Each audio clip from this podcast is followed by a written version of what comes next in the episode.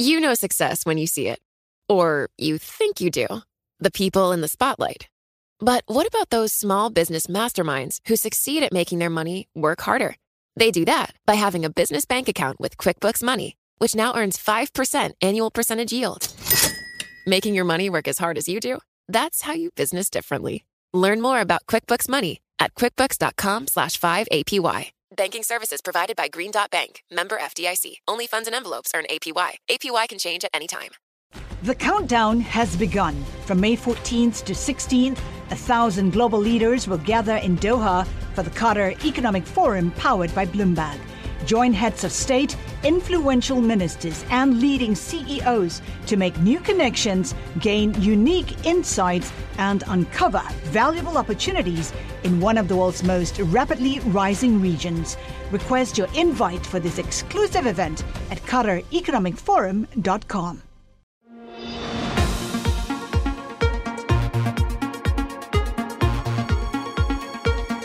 Hello and welcome to What You Missed This Week. I'm Joe Weisenthal. This is the podcast that has the best and most interesting interviews from the Daily Market Close show that I co-anchor with Scarlett Fu, Caroline Hyde, and Romaine Bostick on Bloomberg TV.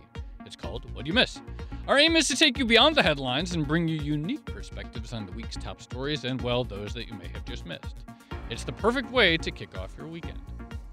This week, I sat down with one of the leading Democratic presidential candidates looking to take on President Trump Senator Elizabeth Warren. We spoke about a wide range of issues, including her signature wealth tax, what would happen to the tariffs on China on day one of a Warren administration, and whether campaigning on bipartisanship and coming together was even a realistic notion in 2019. And that same day that I interviewed her, Senator Warren's campaign ran an ad on Bloomberg TV advocating for a wealth tax. The commercial called out specific billionaires who have criticized the policy, including Leon Cooperman and Michael Bloomberg, the founder and majority owner of Bloomberg LP, the parent company of Bloomberg News, who is now running for president as a Democrat. Let's start with the big question. You're on Bloomberg TV. Our boss is uh, running against you. I've heard that. You've heard that? You may have uh, heard that. So have we. From what I've read in the reports, he's spending perhaps more than all of the other candidates combined on TV ads. I think maybe with the exception of the other billionaire in the race, Tom Steyer. How much is this for you evidence of the need for a wealth tax? So it's about the need for a wealth tax, but it's a bigger picture as I see it. Look, I'm a capitalist. I believe in capitalism, uh, but markets without rules are theft. And part of those rules are that everybody's supposed to pay a fair share on taxes right. so we can reinvest it in opportunity for all of our kids. And uh, that's what a two cent wealth tax is about for me. So the short version of the wealth tax is this. Uh, your first 50 million of accumulated wealth, free and clear, but your 50 millionth and first dollar, you got to pitch in two cents, and two cents for every dollar after that. When you hit a billion, it goes to three cents. Now, you say you're a capitalist. There are numerous people, probably many Bloomberg TV viewers, who suspect otherwise. And there is a parade of billionaires who say, oh, if Elizabeth Warren is elected president, the stock market is going to plunge 25%. I don't put a lot of weight on those predictions. That being said, I'm curious under a Warren administration, would the performance of the stock market be something you cared about? Look, what I care about is an economy that works not just for the billionaires and millionaires, but an economy that works for everyone. Look at what's happened in America. Stock market goes up, GDP goes up, uh, unemployment is low. But what's happening to working families across this country? It's been a generation and there's been very little growth in income. But at the same time, families are squeezed for housing, for health care, child care, the cost of sending a kid to school. Those are all through the roof. So families take on more and more right. debt. They're squeezed harder and harder. And by the way, that's part of why I want to see a wealth tax, because it's what we can do with that wealth tax, how we can invest in an entire generation of young Americans. A technical question about the wealth tax mm-hmm. that often comes up is that there are several billionaires or people with over $50 million who have their uh, money a big part of it tied up in a liquid private stock. I always see people in Silicon Valley talking about this with the wealth tax. And again, it uh, applies to one of, uh, one of your rivals, our owner here. How do you levy a wealth tax of 2% or 6% against someone whose wealth is tied up in a private share? Well, you can you can levy it. You can give them time on how the collection works uh, over a period of time, but it doesn't mean you get to just say, "Hey, I don't have to pay anything," because it would be uh, a problem Right. for me to have to sell off some of my stock. Look, it's a problem maybe for everybody else, but keep this in mind: the 99% in America, they pay 7.2 percent of their total wealth in taxes the top one tenth of 1%, that is people that would be affected by the wealth tax, Right. they're paying 3.2% of their total wealth in taxes. So my view is asking them to pay two cents more means they're still not carrying a fair share. This is for me about not just numbers, but values that two cents that people are using to continue on these huge fortunes, to continue to grow those fortunes. And what are those fortunes growing at? I don't know, 6%, 8%, 10%? Just means they may not grow as fast. You put that 2% investment in America in a whole generation that's universal child care for every kid. It's universal pre K for every three year old and four year old. It's raised the wages of every child care worker in America. It's $800 billion into our public schools, a federal commitment. It's about making technical school, two year college, four year college tuition free. It's $50 billion for historically black colleges and universities. And it's canceling student loan debt for 43 million Americans. That's an investment in an entire generation. Let me ask you a question about your Medicare for All plan. When you unveiled how you uh, are going to pay for it, and the media hounded you on that question quite a bit, uh, including uh, new taxes on corporations, an additional tax on billionaire wealth. Under an administration, let's say there were the political capital to pass Medicare for all, mm-hmm. but there wasn't the willingness to increase or pass those taxes. Would you be willing to do what George W. Bush did in terms of with the Iraq and Afghanistan wars, with the recent tax cuts, and essentially pass the Medicare for all part by adding trillions of dollar- dollars to the deficit, Look, if that's I, what it took? I think the right way to do Medicare for all is asking those at the top to pay. We know that if we do nothing going forward, that uh, families across this country are going to pay about $11 trillion over the next uh, 10 years in out of pockets. And that's in premiums and copays and deductible and uncovered expenses. I figured out how we could get $11 trillion out of the system by asking the top 1% to pay more, by asking big corporations to pay more, or in some cases to pay anything, since some of them haven't, uh, and also by cracking down on tax cheats, my personal favorite in that list. And for me, that's what this is about. This is about asking those at the top to pay a fair share in progressive taxation. I have, when I rolled out Medicare for All, a transition plan on this, when I rolled out my two cent wealth tax, when I've rolled out a housing plan, I want to show how we pay for it. And part of the reason for that is because I think this is ultimately about how we think we ought to be allocating the costs of making this country work and creating opportunities into the future. And for me, I think we ought to ask those at the top to pay some more. That would move our country closer to where other countries are in terms of the total amount of tax revenue that we collect.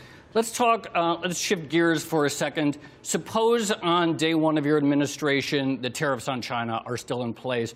What would China have to do to get them lifted? So, uh, you know, the problem we've got right now is uh, uh, the president has no plan. So what's the you have you have a plan on I have a plan for so what is the everything. uh, what is the Exactly right. Elizabeth Warren plan? Well, part of it is to say we need an overall strategy on tariffs. How are we thinking about it? Trade is about tariffs, but it's not just about tariffs. In the 21st century, trade is about regulation as much as it's about anything else. What I want to see is I want to see a coherent plan for anybody who wants access to American markets. I want to ease up so that our farmers are not being squeezed like crazy like they are now. And by then have already lost markets that are going to be really hard for them to regain. A third part of it that I think is important is we need to be working with our allies.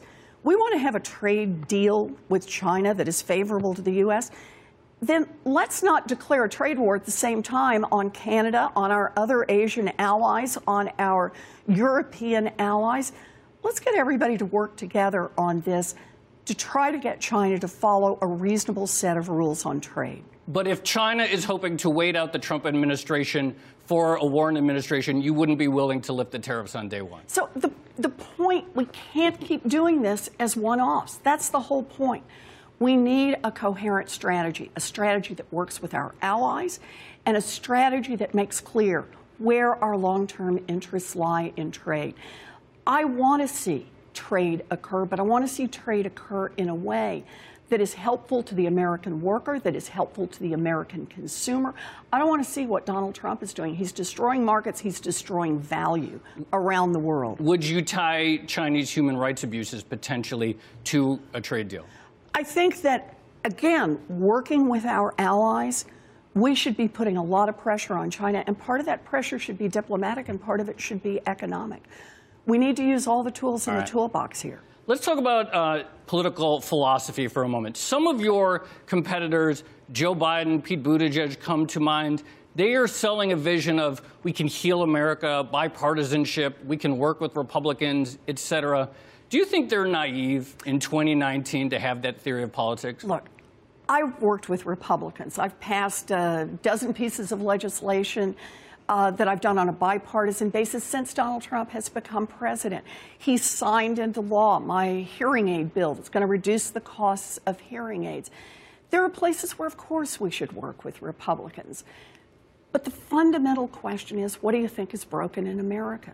And for me, what's broken in America is we've got a country that is working great for those at the top, an economy that's working great for those at the top, and a democracy that is working great for those at the top. It's just not working for much of anyone else. And that's why I'm so concerned about Michael Bloomberg jumping into this race, dropping $37 million in one week on ad buys. I don't believe that elections ought to be for sale. And I don't think, as a Democratic Party, that we should say that the only way you're going to get elected, the only way you're going to be our nominee, is either if you are a billionaire or if you're sucking up to billionaires. Because the problem we've got, if that's the case, is buckle your seatbelts because that means the government right. is just going to work better and better for billionaires. We've got this chance in 2020 where the door has opened this much where we could make the kind right. of change that makes our economy and our democracy work for everyone. I want to see us take that chance.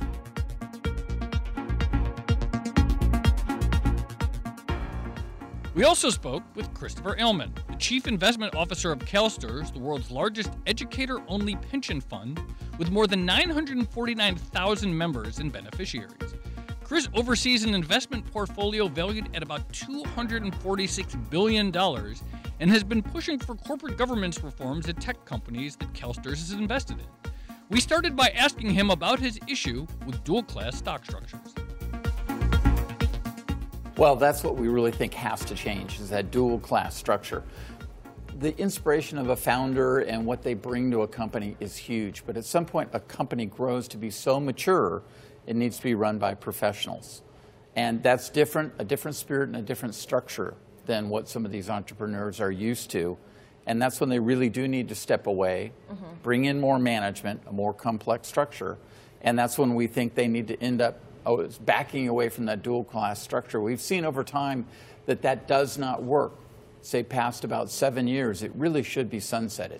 But how do you then, how do you sort of force that change, particularly when you have, take a company like Facebook, which is still generating pretty good returns for investors. Uh, so, you know, you can look at them and say, well, you know, it works for us. How do you put that pressure on a company like that to say this is better for you to have a structure that's a little bit more equitable for your rank and file investors? We never go away. That's how we put mm-hmm. pressure on. A continual, think about literally like a glacier, just a constant grind, a constant push. Mm-hmm. When the stock's doing well, then we don't get other people's attention. And you're right, the, the general view is we won't listen to you. The stock's done well, we're happy. Mm-hmm. But the minute the stock does poorly, then it's a recognition of wait, we've got to look at some of the structural flaws in this company. Then we can get people's attention. And the fact that we've been there all the time with this message that a better governance structure, more independent directors holding management accountable is a better way to operate a company. In other words, you nag a lot, which I get, and because you're consistently there, you're persistently there, it makes sense. What about bringing on other shareholders with you? How easy is it to convince the other investors to get on board with this idea? I would tell you that the vast majority of long term investors absolutely agree with us, whether it's here in Mizuno in Japan uh, my friends in, in the Nordic region with the Dutch funds and the Norwegian fund, which frankly have larger exposure in the U.S. than even we do, mm. they absolutely agree with us on this. And that's when you want to, sometimes you want to sing a solo and sometimes you want to sing as a chorus. And frankly, this is a better issue where, particularly it's in our backyard in California, we'll be loud and vocal, but we'll bring in teams. By the way, your asset allocation right now, 50% to global equity. How much of, is, of that is tech, global tech?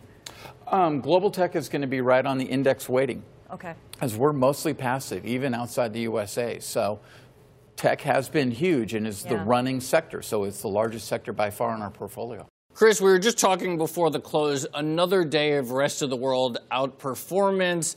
Um, there, this is becoming a theme, or a lot of people are making this call for 2020. Do you buy that possibility because it's been so long? I feel like people are making this call forever. I heard it in 2018, and as Kim Lew said yeah. from the Carnegie Foundation, a lot of funds put that slight tilt on a while ago right. and weren't rewarded in 2019.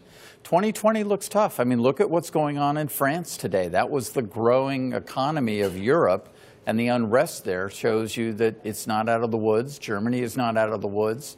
Uh, you still obviously have debt problems in Italy and the south of the EU. So it's tough to be really bullish on the rest of the world outside the U.S. Um, I would say when I look at 2020, the USA is probably going to have a 2, 2.5% GDP, mm. where Europe may actually be lower.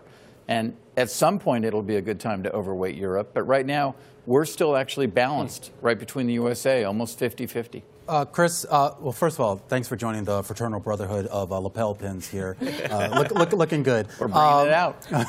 what, what, are your thoughts, in all seriousness, what are your thoughts on, on the energy sector uh, in general here? Well, I'm going to take a longer term view mm-hmm. in the energy sector, which yeah. is going to bring in climate change. Mm-hmm. And we're actually right now at our board having a discussion about what that low carbon economy looks like five years from now, and it certainly has to be in place 10 years from now. What OPEC is thinking, I really think they're thinking out nine months, 18 months. They're not, if you talk to them at the executive level, they really are starting to look 10 years and five years out and realize they've got to diversify their economy. They can't just depend on crude oil. Chris, before we go, I want to get your take on private company evaluations because one of the things that we've seen this year is a number of very hyped private growth tech companies uh, come to market and just not perform very well once they're public. And a lot of critics of traditional private equity saying that a lot of this is just sort of high beta but high leverage but not mark to market, so it pretends to be low volatility, and people are overpaying for that. What is your view of a private sector valuation? Well, as we close, I would say EBITDA multiples are at through the roof. I am asking our PE managers, private equity managers, to be slow and patient but that's tough for them to do. Is that a bubble? Um, there's a lot of capital. I, I, would hesitate to use the word bubble because I don't think it's going to crash. There's going to be a lot of capital. As soon as valuations come down a little bit, valuations will come in. Do you see a bubble anywhere across any asset class? Hmm. Traditional bubbles are hard to define and, and examine in advance. They're easy to spot afterwards. So right now prices are high as we said, we're melting up to, to ridiculously high levels, but I think we can still melt up a little bit higher. Okay, ridiculously high levels is as far as we're going to get Chris Ailman to say there might be a bubble.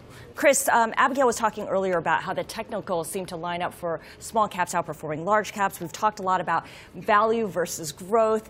Where do you see rotation? Where do you see the rotation right now? There's been a lot of head fakes. Yeah, I would I would look at Abigail's chart, and I think that channel is going to continue to hold where while small cap could have a rally here in December and outperform for a brief period, mm-hmm. they're still going to continue to underperform in this economy. It is really, it benefits the largest companies and technology and the large consumer products that go across the world. And they're going to continue to, as, as much as value and small cap should come back, it's going to be a large cap growth story again. Very slow, but large cap growth.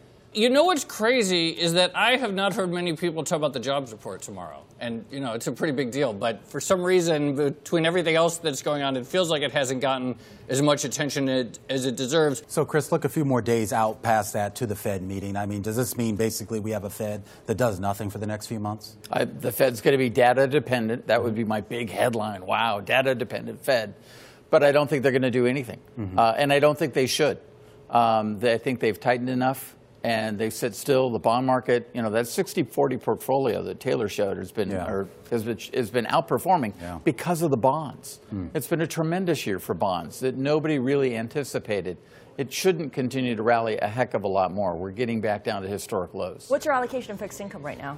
It is only about Right now, it's only about 15%. It's actually going down to 13%. percent mm hmm So when you think about that 60 40 portfolio, we have other assets that replicate bonds. So we're really about an 80 20 portfolio. And as Kim mentioned, she's pretty much about a 95% yeah. growth oriented hmm. portfolio. Mm. So generally, people are long growth and not willing to bet on rates. I mean, outside the USA, the rates are negative around the rest of the world. There's no point to be in bonds. You know success when you see it or you think you do. The people in the spotlight athletes, actors, artists. But what about the people behind the scenes? You know, the ones who make it all happen the lighting engineers, the sideline photographers, the caterers. They're small business masterminds. And if there's one thing they have in common, it's making their money work harder. That's why they have a business bank account with QuickBooks Money, where they are now earning a generous 5% annual percentage yield. Yes, 5% APY. Making your money work as hard as you do? That's how you business differently. Learn more about QuickBooks Money at quickbooks.com slash 5APY. Banking services provided by Green Dot Bank, member FDIC. Only funds and envelopes earn APY. APY can change at any time. Then we spoke with David Woo, head of global rates and currencies research at Bank of America Merrill Lynch. We started by asking him about some of his recent research, economy on the mend in 2020, and whether he was fully on board with the bullish theme. I'm, I'm, I'm, I'm hugely bullish. I haven't been this bullish for, I think, at least a year. And wow. I think the reason is because, I don't tell you, the big story of 2019 was about this massive escalation of political and policy uncertainties that reached unprecedented highs, that weighed down confidence, that led to a recoupling of the U.S. coming to the global slowdown party. My view is that 2020 is going to be about the dissipation of these uncertainties. If I'm right, I've got to be right about the next three weeks. In my view, the next three weeks are going to be absolutely, absolutely crucial. Why the next three weeks? Because of the tariffs on December 15th? I'm going to make three bold predictions. Okay. Okay, for it. the next three weeks. I think you're going to get a meaningful, significant U.S. China trade deal in the next 10 days. I think you're going to get a decisive victory for the conservatives and Boris Johnson in the election next week that will allow them to deliver Brexit once for all. I also think there's a very good chance that Pelosi will have no choice but to ratify USMCA before the end of the year. If you get all these three things, even just two out of these three things, I think that will represent a tremendous lifting of this uncertainty that will allow the world to go back to investing in rebuilding inventory. Are you not concerned, though, that the market's already front run all three of those things? I don't think so. Because if you think about this, right, I can tell you, like in all the equity clients I've been talking to, like the last week or so. People say, well, you know, David, we've been selling individual stocks because we don't see any value in individual stocks. But because of the momentum in the equity market rally, we've been buying indices. So yes, you're right. I think some of the uncertainties come down, and therefore general risk premiums gone down. But there's no doubt nobody's positioned for a global recovery. If that were the case, there's no way 10-year Treasury is still trading basically south of 1.8 percent. The market's still pricing cuts for next year. Mm. The Fed has never cut more than 75 basis points at a stretch, which they did, without right. the U.S. economy actually going into recession. Mm. The market is definitely still pricing some recession. This is why also cyclical stocks, while they've done well recently, they haven't done any better mm. than the broader indices. That's why Aussie dollar is still trading at 70 cents below. So there's no doubt. I think growth pessimism is still quite prevailing, and you know, and I think you know people at this point because there's been so many, I don't know, you know, you know, false, you know, hope in the last basically couple of years. I think people don't want to pull the trigger until they've seen these deals actually done. Let's talk about one of those deals, and that's the potential trade deal. Because there are just a lot of people who will be very skeptical and eager to take the other side of that bet that they're sure. imminently about to get towards a meaningful phase one agreement. Why do you feel like they're about right. to get one? I think, first of all, you know what? I was in China because a lot of people say, well, you know, listen, you know, it's not a question of Trump doesn't want to deal, that the Chinese don't want to deal, especially we're so close to the U.S. elections, mm-hmm. right? That has been a very powerful argument why the deal's not going to happen, exactly, right? No, I was in China two weeks ago. You know what I heard? And the most amazing, I met some members of Chinese leadership. I was told the three big consensus in Chinese, in Chinese leadership in Beijing right now. Number one, they feel that Biden might struggle with the scandal involving his son mm-hmm. in Ukraine. Second consensus that Warren and Sanders are going to be far tougher on trade than Trump. Third consensus in Beijing is, that, is what was put to me by a former, basically, vice minister who said if we get a Democrat in the White House, he or she might actually institutionalize the policy that began under Trump. The conclusion in Beijing, which caused me to fall off my chair when I heard that, was actually the best chance China has to doing a trade deal with the U.S. might just be Donald J. Trump. And I think that is a very, very important realization. I'll tell you from Trump's standpoint, which was basically a poll only a few weeks ago. What does it show? It shows basically a Washington Post to show that 60% of Americans think a recession is either likely or very likely next year. And guess what? 45% of the respondents this basically poll blame this coming recession on Trump's trade war with China. You know what? In fact, not only despite the fact Trump's overall approval rating is at 45%, his approval rating when it comes to handling a trade negotiation with China is only at 35%. In other words, even among people who call themselves Trump supporters, at least 25% of them think trade war is a bad idea. In other words, in many ways, if you look at this, I think the political equation. But we're not, but we're not talking about the resolution of the trade war. We're talking about phase one of what yes. ostensibly is a three-phase deal. You think phase one is going to be big enough on psych- psychologically to, to deal with that? You do. Absolutely. Listen. Yeah. The honest truth is, you know, we sit here, we are pontificating. The honest truth is that 90% of what we know about the state of negotiation right. is still from the press conference on October 11th. If you remember with the White House, with Liu He, Trump, mm-hmm. Lighthizer. You know, Lighthizer only two sentences came out of Lighthizer's mouth. When mm-hmm. I heard them, I almost fell off my chair. And I'll tell you what they were. What? He said, U.S. China have agreed on the need for a dispute resolution mechanism. Ah. And then the second sentence is, we're almost there.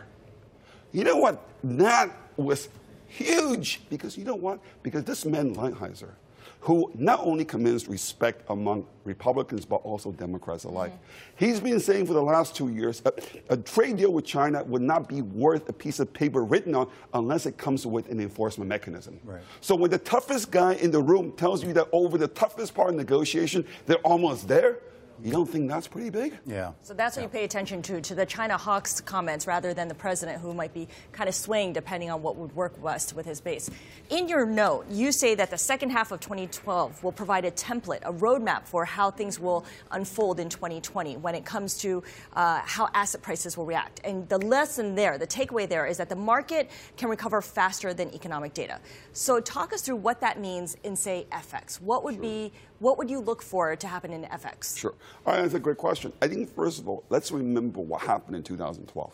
The first half of 2012 was all about the Eurozone crisis having spread from Greece all the way to Italy. It was about to engulf France mm-hmm. until, guess what? You know, Draghi's famous whatever it takes speech.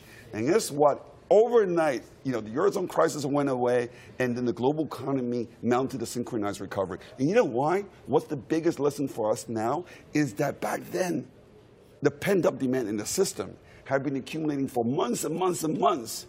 And when they got released, all of a sudden, the world economy just sank. You know, let me put it this way. It's like a spring that was so compressed when you let it go, it bounced. I'm just telling you, right now it's the same thing. Every company that I've seen in the last six months, S&P 500 company, I've seen probably about 100 of them. Everybody's telling me, you know what, David, business is great. Except if you want to know, we're really, really, really worried about the U.S.-China trade war because they're saying this is like a huge cloud in the sky casting this massive shadow as a result because we're not in the business of deciphering political risk. We're all sitting on our hands doing nothing. We're pulling back capex and hiring. So I think if that uncertainty gets removed, I think companies are going to go back to restocking inventory. You're going to see people going back undertaking capex. I think this is going to be very. I even think China might even basically ease policy. Now you're right. I think the way I look at this is very simple. If we go back to a reflationary world, the world's doing better. That's not going to be so kind for the U.S. dollar. Mm. Only because you know what? I'm nothing against. I think the U.S. is doing great, except that you know we get a trade deal. It's going to be even better for the rest of the world than for the U.S. So, from a sort of FX pair standpoint, and you list it as one of your top trades, Aussie versus yen is kind of just the ultimate shift away from safety to cyclical. Exactly. Especially given the fact, why do you think the Chinese have been so reluctant to ease policy more aggressively? Because I really do believe that they think that they have very limited dry powder. Mm-hmm. Right now, with all the uncertainty around trade war, if they were to ease now, it will be a complete waste of ammunition. Once you have basically a deal, they ease, and I think Aussie dollar is going to do very well, especially given that you know commodity prices definitely got plenty of room to reprice higher. So uh, go back to the reflation comment that mm. you just made. I mean, help me believe in the reflation trade because, uh, I mean, the last 10 years would sort of argue against it. Yeah. Listen, the fact is, you know, you know, to me, the most interesting about this economy right now is that the wages of the 10% lowest mm-hmm. income earners in this country is currently growing at the fastest rate in 10 years. That must tell you something mm-hmm. about how tight the labor market is. Okay, we know that basically oil has been equal. Probably core inflation is going to go back to 2% by probably the first quarter of next year. And by the way, the biggest problem with this whole, I mean, we all understand it's a problem.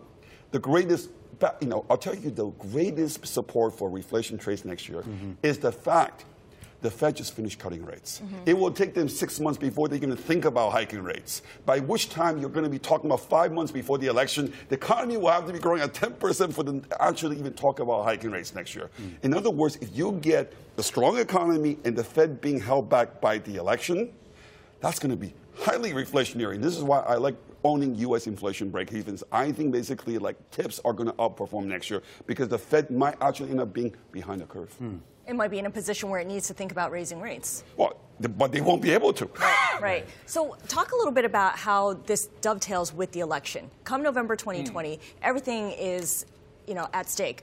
What what needs to happen before then, and and how do you game sure. out what's going to happen in November? You know, Scarlet, I think I think that's, that's the most crucial question. But I would argue the outcome of the U.S. China trade war and the outcome of the U.S. election next year will have a 90% correlation. Mm.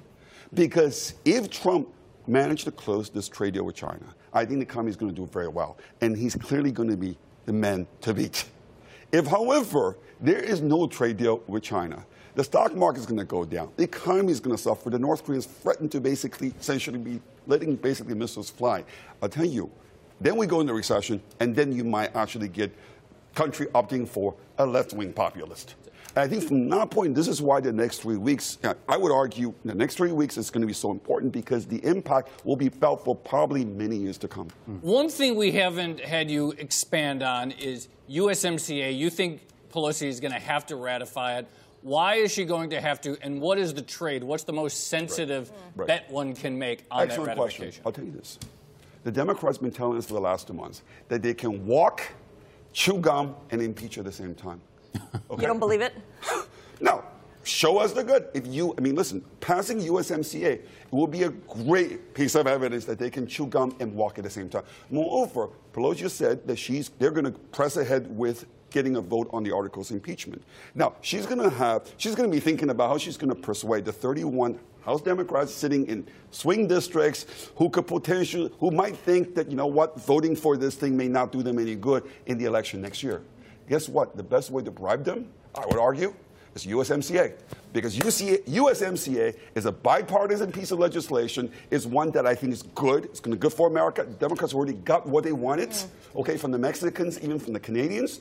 They could basically make the case, we did this because it's good for the country, and therefore impeachment is not personal. David, we're running out of time. What's your best carry trade idea?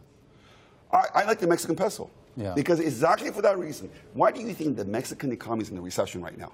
Because the uncertainty around USMCA, direct foreign investment into Mexico this year has collapsed. This is why AMLO is so eager to bank, to basically bend forward, backward in order to make this work. And this is why I think this is going to get done. And that's it for What You Missed This Week. If you like the show, make sure to subscribe and rate us at Apple Podcasts or wherever you listen to podcasts. You can catch our show every weekday from 3:30 to 5 p.m. on Bloomberg TV and from 4 to 5 p.m. on Twitter. Thanks for listening and have a great weekend.